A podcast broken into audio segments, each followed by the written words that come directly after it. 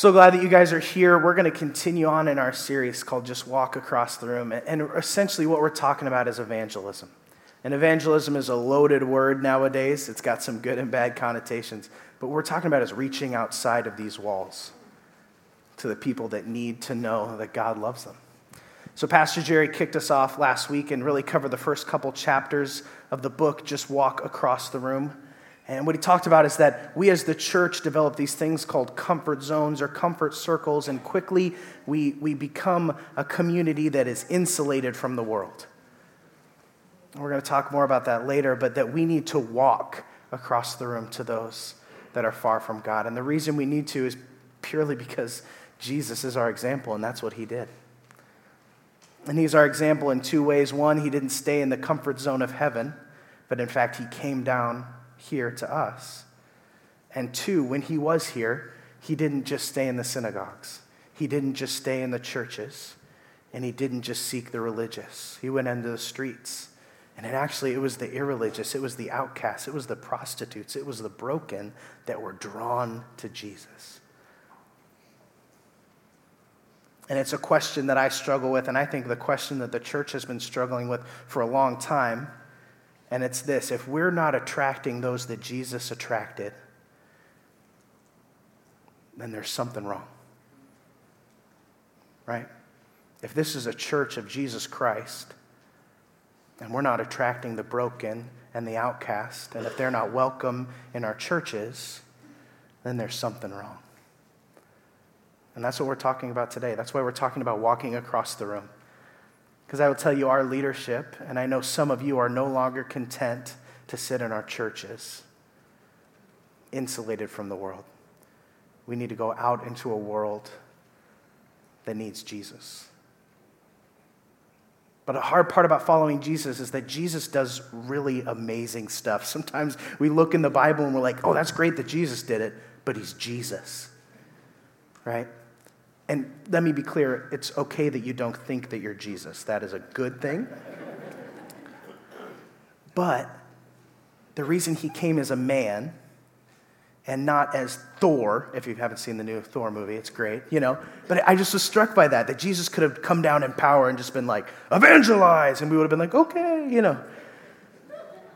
But instead, he came as a man, and he suffered as a man so that we could emulate him and follow him right? To be a disciple is to follow in the footsteps of Jesus. And one thing I love about Bill Hybels' books is Bill Hybels didn't just figure out this brand new way of doing evangelism. Bill Hybels just knows Jesus.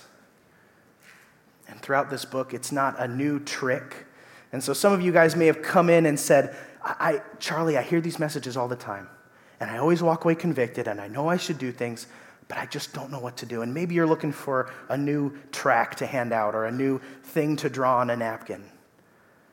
And those are great tools. And I, I hate to let you down, but just walk across the room is not another tool. But it is going to change the way we think about evangelism. It's going to change the way we approach evangelism. Because when you look through the scriptures, you would hope that Jesus would kind of have the same thing that he did with every person he shared the love of God with, but he switches it up. And we're going to talk about how we do that today and how we can emulate Jesus in changing up the way that we present God's love to people. So we're going to be looking today, it's called 3D living. And the reason it's called 3D living is because we're sharing three things and they all start with D. So, Christians, we love that. Let's dive in. And the first one is develop friendships. Develop friendships. We have a, a, graph, and if you've been reading along with us, they put this graph in the book, and I kind of whipped up just a version of it. And what it really shows is on this x axis, it's the years as a Christian, right? So 1 to 15. So by the time you reach your teens as a Christian, right? And then our interactions with those that are far from God, those that don't believe in Jesus. And it's really interesting, and I think we would all say we see this happen. Yeah, especially, you know, for me, I, I grew up in the church. But especially if you were not a Christian and found Jesus, as your life changes, you notice it, maybe you don't go out and get that beer with your friends after work. Maybe you don't. And so those interactions start to kind of shrink. And part of that is just because it's, it's your community. You start getting to know other Christians, you grow deep friendships, and you want to spend time with Christians. But what's, what's interesting to me is that that steep decline. And by the time our eighth or ninth or tenth year, we're no longer encountering non Christians. And like I said, part of that is just because uh, the nature of being a part of a community. But if we know it's important, if every time we hear one of these messages on evangelism, we kind of go, Yeah, I know, I'm sorry, you know, why isn't that number higher? Why isn't it maybe at least in the, you know, five to 10? And Hybels in his book points out a few reasons, and I've kind of given them their own names. The first is the idea of Christian specialization. And what I mean by this is that a lot of times we get into a church, we hear a message like, like what Pastor Jerry said, that you need to walk across the room, and you're like, yeah, someone should do that. right? But I'm on the worship team, and that takes a lot of time. I can't be out there talking to people, I've got to be practicing. I'm to be the best worship leader ever. And so we pass the buck on down the line and we think that we can just train a couple people to be the professional evangelists. And a lot of times that ends up being pastors.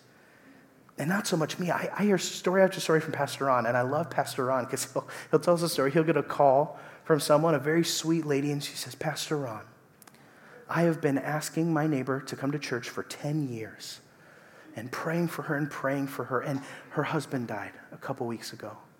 And she called me the other day and said, I've just been worrying about the afterlife and, and what death means and who God is, and I'd really like to talk to you. And, and Pastor Ron, I think you should go talk to her. you know, and, and I love Pastor Ron. And on Friday, I almost said, Pastor Ron wants to pull out all of his hair, but then I was going to change that joke, but I thought it was kind of funny. Tim, if you could edit that out so when he listens to the podcast, I don't get in trouble. But what I love about Pastor Ron is like, you know who should be sharing the gospel? With that neighbor? The ladies that have been praying for her by name for 10 years, right? There is a friendship, there is a relationship. And, and don't get me wrong, Pastor Ron can give a gospel message with the best of them. But when you have developed that friendship, you have a trust. They have seen that, they know that you care for them. And that gives you that special way. And so we can't just have professional evangelists, even ones as good as Pastor Ron. We're all meant to be evangelists. You're all meant to be pastors. No matter where you work, you are the pastor of that place. Pastor just means shepherd. You're meant to shepherd those people you come in contact with. The second thing that happens, though, as Christians, and this one's a little bit less acceptable, is kind of the ooh gross factor, right? The longer you get to be a Christian, you surround yourself with people that don't curse and don't watch bad movies, and we kind of slowly cocoon ourselves away from the world. And by no means am I telling you, like, start listening to gangster rap or, you know what I mean? Charly told me. But what I am saying is that soon our social calendars are all Christian events. And when we are around people that aren't Christians, we get this kind of, ooh. And again, you just don't see that with Jesus. I don't think what people were drawn to about Jesus was the ooh gross factor. In fact, scripture is really clear in Matthew 5. This is what it says. This is what we should be to non Christians. It says this No one lights a lamp and puts it under a basket. Instead, a lamp is placed on a stand where it gives light to everyone in the house. In the same way, let your good deeds shine out for all to see, so that everyone will praise your heavenly Father.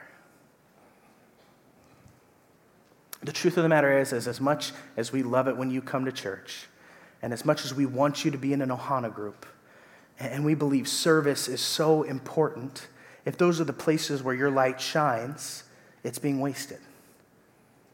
And in a world where they need that light, you're putting it under a basket.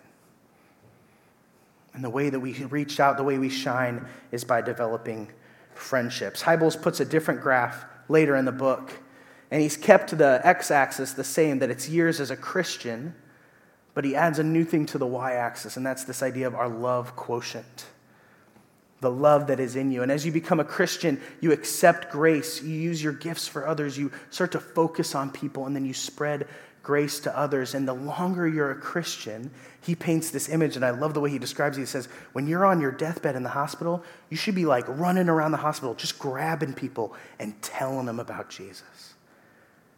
And I hope you've known someone who's walked with Jesus for a long time who's like that. You just can't shut them up. They just love talking about Jesus. That love quotient is so high in them, they're almost unashamed. We begin to act purposefully in developing friendships with people that are far from God. One of the knocks against Christian evangelism, have you ever heard this? That uh, you start to think of people as projects, right? You walk around and you look at someone and you're like, you know what, I think I can do it. I'm going to break my record two weeks, I'm going to have them dunked, you know? And then, and if we re- meet resistance, that that person rejects the gospel, we kind of move on because it's all about shooting percentage, right? I can't waste my time, you know? I need to move on. And in the same way, Jesus looked at people with potential, but in a very different way. Last week, we, one of the main passages that Jerry looked at, and one of the main passages in the book, is when Jesus says, I have come to seek and save the lost. But in the context before that, it tells the story of Jesus encountering Zacchaeus. Have you heard the story of Zacchaeus? He has that wonderful song that I'm sure he loves to hear in heaven anytime anybody meets him. Oh, you're a wee little man, you know as a wee little man, I, I empathize with Zacchaeus. But Zacchaeus is in this tree, and Jesus sees him, and he's like, I'm coming to your house. And they go to Zacchaeus' house. And if you don't know anything about tax collectors in that day, Zacchaeus did not have a lot of visitors. And he is so moved by this affection that Christ has shown him that he gives all of his money away. And Jesus, after one act of trying to fix a life of crookedness, Jesus says, This is a son of Abraham right? Because he saw the potential of Zacchaeus, this tiny little man in a tree. And he changed Zacchaeus' life. In the same way, when we walk into the world developing friendships with people, we just see potential. But instead of seeing them as this quick project that we want to flip, we just develop a friendship. We don't know what God is going to do or what God is already doing in that person's life. There's a guy in our Ohana group named John, and he said it in a really, a really funny way. Uh, we were talking about this idea of talking to people about Jesus, and he's like, it's kind of like dating. And I was like, John, I, I don't know if you were listening. it's not what we're trying to do. Um, missionary dating rarely works, right? But he said, no, seriously, think about it. He's like, I know as a guy, sometimes I see a pretty girl, and before I even like take a step to go talk to her, I go, oh, she's probably not interested. And in the same way, we see that kind of crusty guy at work, and we're like, yeah, I don't think he'd be interested in hear about Jesus. And we count ourselves out. But let's say you do work up that courage. Let's say you're like, okay, I'm going to go develop a friendship. What do I say? Unfortunately, Hybels is really smart and he kind of tells us the next step. That next step is to discover stories. Discover stories. Another knock against Christian evangelism outside of seeing people as projects is a lot of times, you ever heard this phrase? I don't like when people shove their religion down my throat. I think sometimes we're really passionate, we're really excited. We have a story that we want to tell, and we're just not that interested in their stories, right? Somebody will tell you, oh, yeah, one time I, I, I went to a shaman healer, and you're like, well, that's Satan, so listen to me, you know? And we, we get so excited, we shove our religion down people's throats. And what Hybels says is instead, we should maybe come in and be quick to listen. And James is pretty clear in Scripture. In James 1.19, it says this, Understand this, my dear brothers and sisters, you must all be quick to listen, slow to speak, and slow to get angry. Interestingly, I think the best way to get the story of God across is maybe to first listen to understand what they care about, where they've been, their hurts, what they think about God. Because surprisingly, people have a lot of thoughts about God. And sometimes we kind of shout it down because we know everything, we have the truth, and that's wonderful. But first, we need to understand where they're coming from. And the reason this is really helpful, there's three reasons. First of all, it just helps to deepen that friendship you're trying to develop. Have you ever noticed that the people you really love to see are the people that listen to you? I know that because I am not that guy. I have to work on being a good friend because I'm just so excited. I just want to, I try to interrupt and talk over people. But the people that you find yourself being drawn to are the ones that take an interest in your life, who want to hear the things you care about. And if you've ever talked to somebody and just asked them, What do you care about? What's p- people's favorite thing to talk about? Themselves, right? But not only that, the second thing it really does is it helps you to empathize with them. If we don't want to view people as projects, we've got to seek to understand people. And as you hear their life story and what they've been through and, and what they value, you begin to see them in 3D, kind of like we're talking about today. You see that person as a real person. But lastly, it really does help us communicate the gospel better. If you think about it, uh, so many times we love to tell the story of God, and we tell the, the story of God as a good, good father. But if you're telling that story to someone whose father was absent or father was abusive, they're not going to understand that. The concept of God as a father is awful. I don't want a father. Or sometimes we tell people Bible stories and we don't know, hey, I grew up in the church. I've heard all the Bible stories. Instead of telling them the stories that we already know, we need to hear their story. What happened? How did the church hurt you? Because as much as we love the church, it's made up of people, and the church hurts people sometimes. And sometimes we just need to listen and better understand.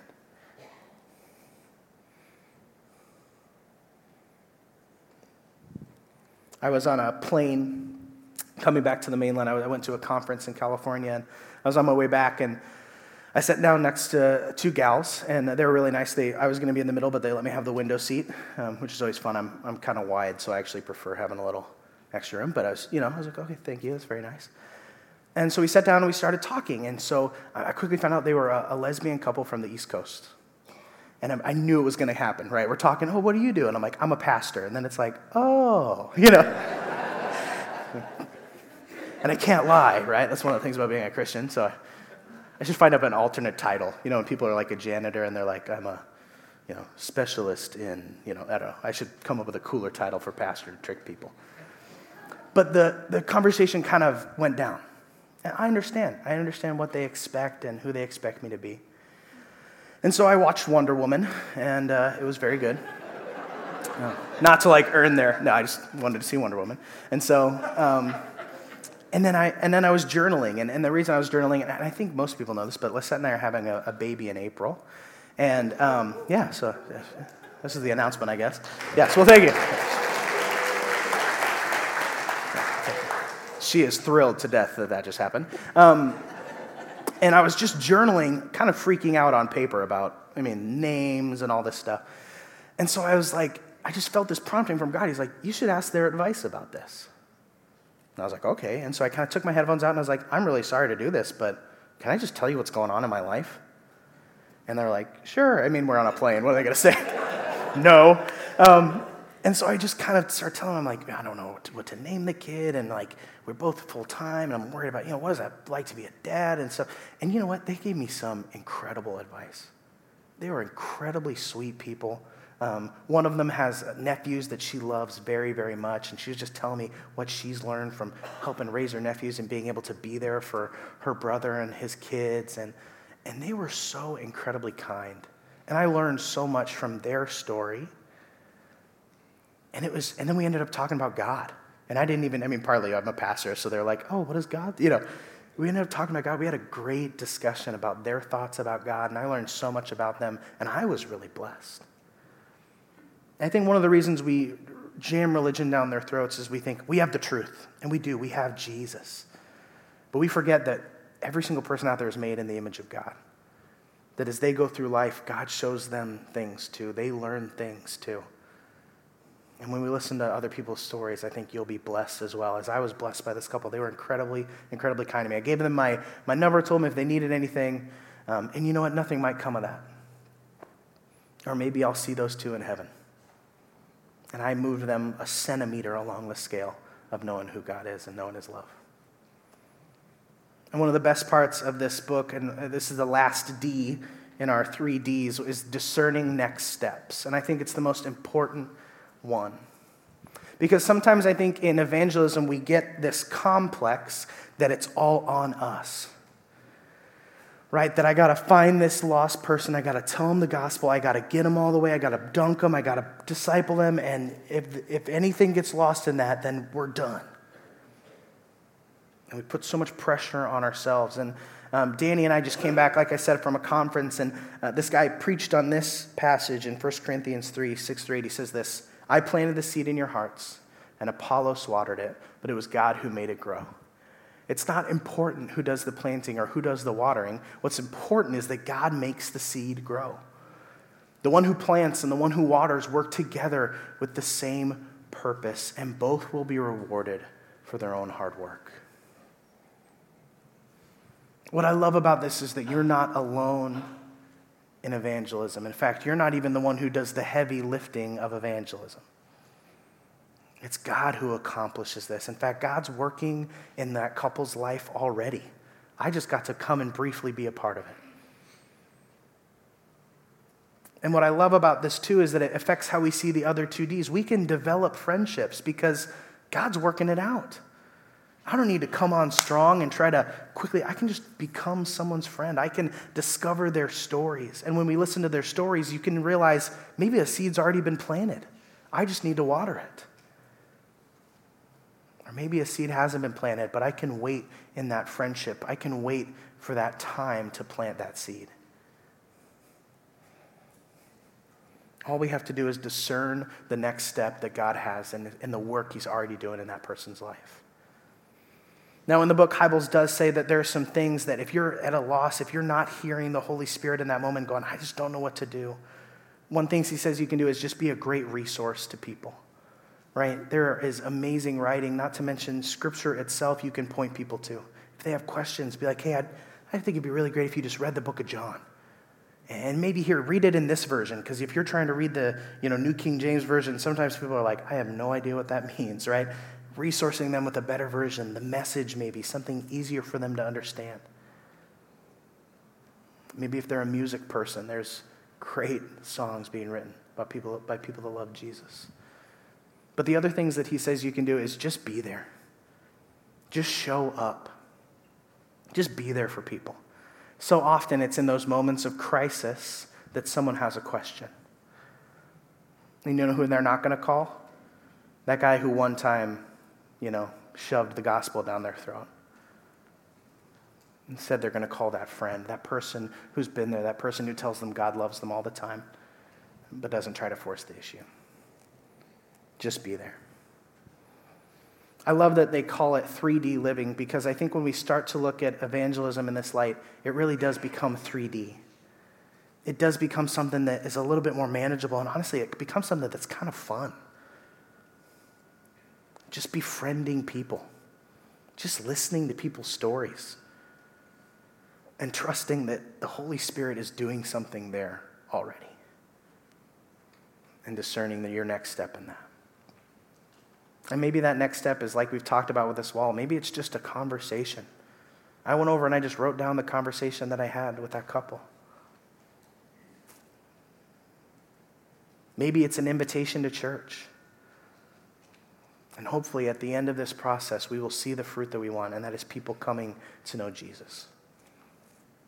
Let's pray together. God, we're so thankful that you do the heavy lifting in evangelism, Lord, that you're the one who makes the seed grow. I pray that you would guide us, that you would order our steps as we uh, befriend people, as we draw close to people. Would you give us opportunities to reach out to them and share our stories with them, to share your story with them? God, lead us. Give us those opportunities. Give us the courage to take hold of them when they come. We're so thankful for you, Lord. It's in your name we pray. Amen.